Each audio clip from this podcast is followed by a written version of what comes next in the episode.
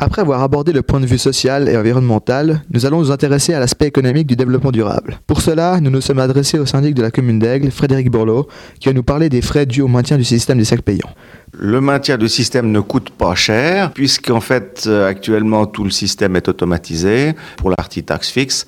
Et puis, euh, il y a un coût qui s'est avéré utile depuis ces dernières années, qui est le coût du contrôle de l'application de la taxe au sac donc la chasse au sac noir, euh, etc. Eh bien, ce coût-là, en fait, n'est pas énorme. C'est une une personne ou, une partie d'une ou deux personnes qui est imputée sur cette, euh, sur cette taxe, mais je dirais que c'est un peu l'équivalent de deux personnes à 15%. Comment la commune utilise-t-elle l'argent prélevé sur ces différentes taxes? L'argent est entièrement affecté euh, au coût que produisent la gestion des déchets. Il faut savoir qu'il y a une quinzaine ou une vingtaine d'années, en fait, il existait des décharges qui étaient euh, gratuites pour les gens et tous les déchets y étaient déposés. Donc, en fait, la gestion des déchets représentait une part extrêmement faible d'un budget communal. Aujourd'hui, eh bien, c'est totalement différent puisqu'on a des obligations de tri, de recyclage et euh, d'élimination des déchets qui coûtent beaucoup plus cher. C'est pourquoi, en fait, il n'y a plus de raison ou c'est plus possible aujourd'hui de simplement dire, eh bien, l'impôt paye les déchets, comme à l'époque, puisque les déchets coûtent à peu près, je pas, 20 ou 40 fois plus cher aujourd'hui qu'à l'époque. Donc, soit on augmente l'impôt, soit on, on met une taxe pour compenser ce coût. Après l'élimination des déchets, l'énergie produite et les matériaux recyclés sont-ils réutilisés et si oui, comment? Alors dans la mesure du possible, oui, mais euh, dans le cas d'une commune de la taille de la commune d'Aigle, eh bien c'est très difficile d'avoir soi-même en interne un système de recyclage ou d'utilisation de la matière.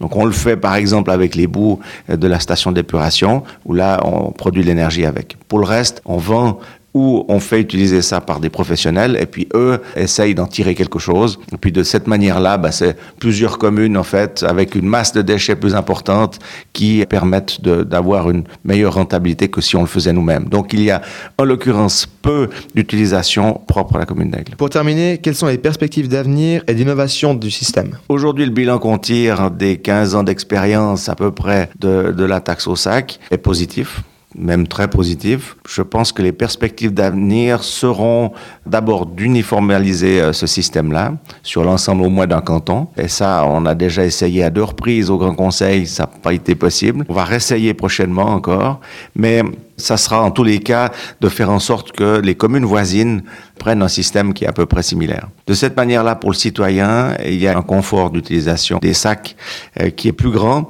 parce que moi, ça m'est égal si euh, quelqu'un de la commune voisine vient déposer un sac taxé sous la commune d'Aigle, parce que ça représente, quoi qu'il en soit, dans la masse des, des sommes assez euh, peu euh, importantes. Ce qui est important, c'est qu'il y ait un système de taxes généralisé, et puis que ce système-là permette de financer les déchets. De cette manière-là, les communautés auront suffisamment de moyens pour chaque année essayer d'améliorer la gestion des déchets.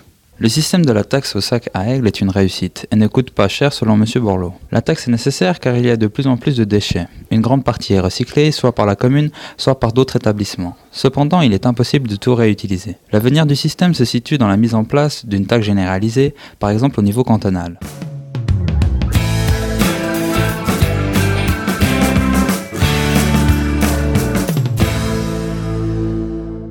La constatation générale qui s'impose au travers des trois différents aspects du développement durable est évidente. La taxe sac est bénéfique tant pour l'environnement que pour les habitants et l'économie de la commune. Les aiglons se sont maintenant adaptés à ce système et au tri des déchets, même si certains se plaignent des infrastructures qu'ils jugent insuffisantes. La majorité des déchets est donc recyclée. Toutefois, ce système a soulevé quelques problèmes. Certains habitants déposent encore des sacs non taxés dans les containers ou même dans d'autres communes où la taxe sac n'est pas en vigueur, tandis que d'autres brûlent personnellement leurs ce qui pollue encore plus. Une question subsiste. Existe-t-il une solution totalement efficace, un système qui convienne parfaitement tant écologiquement, socialement qu'économiquement et qui contribue au développement durable?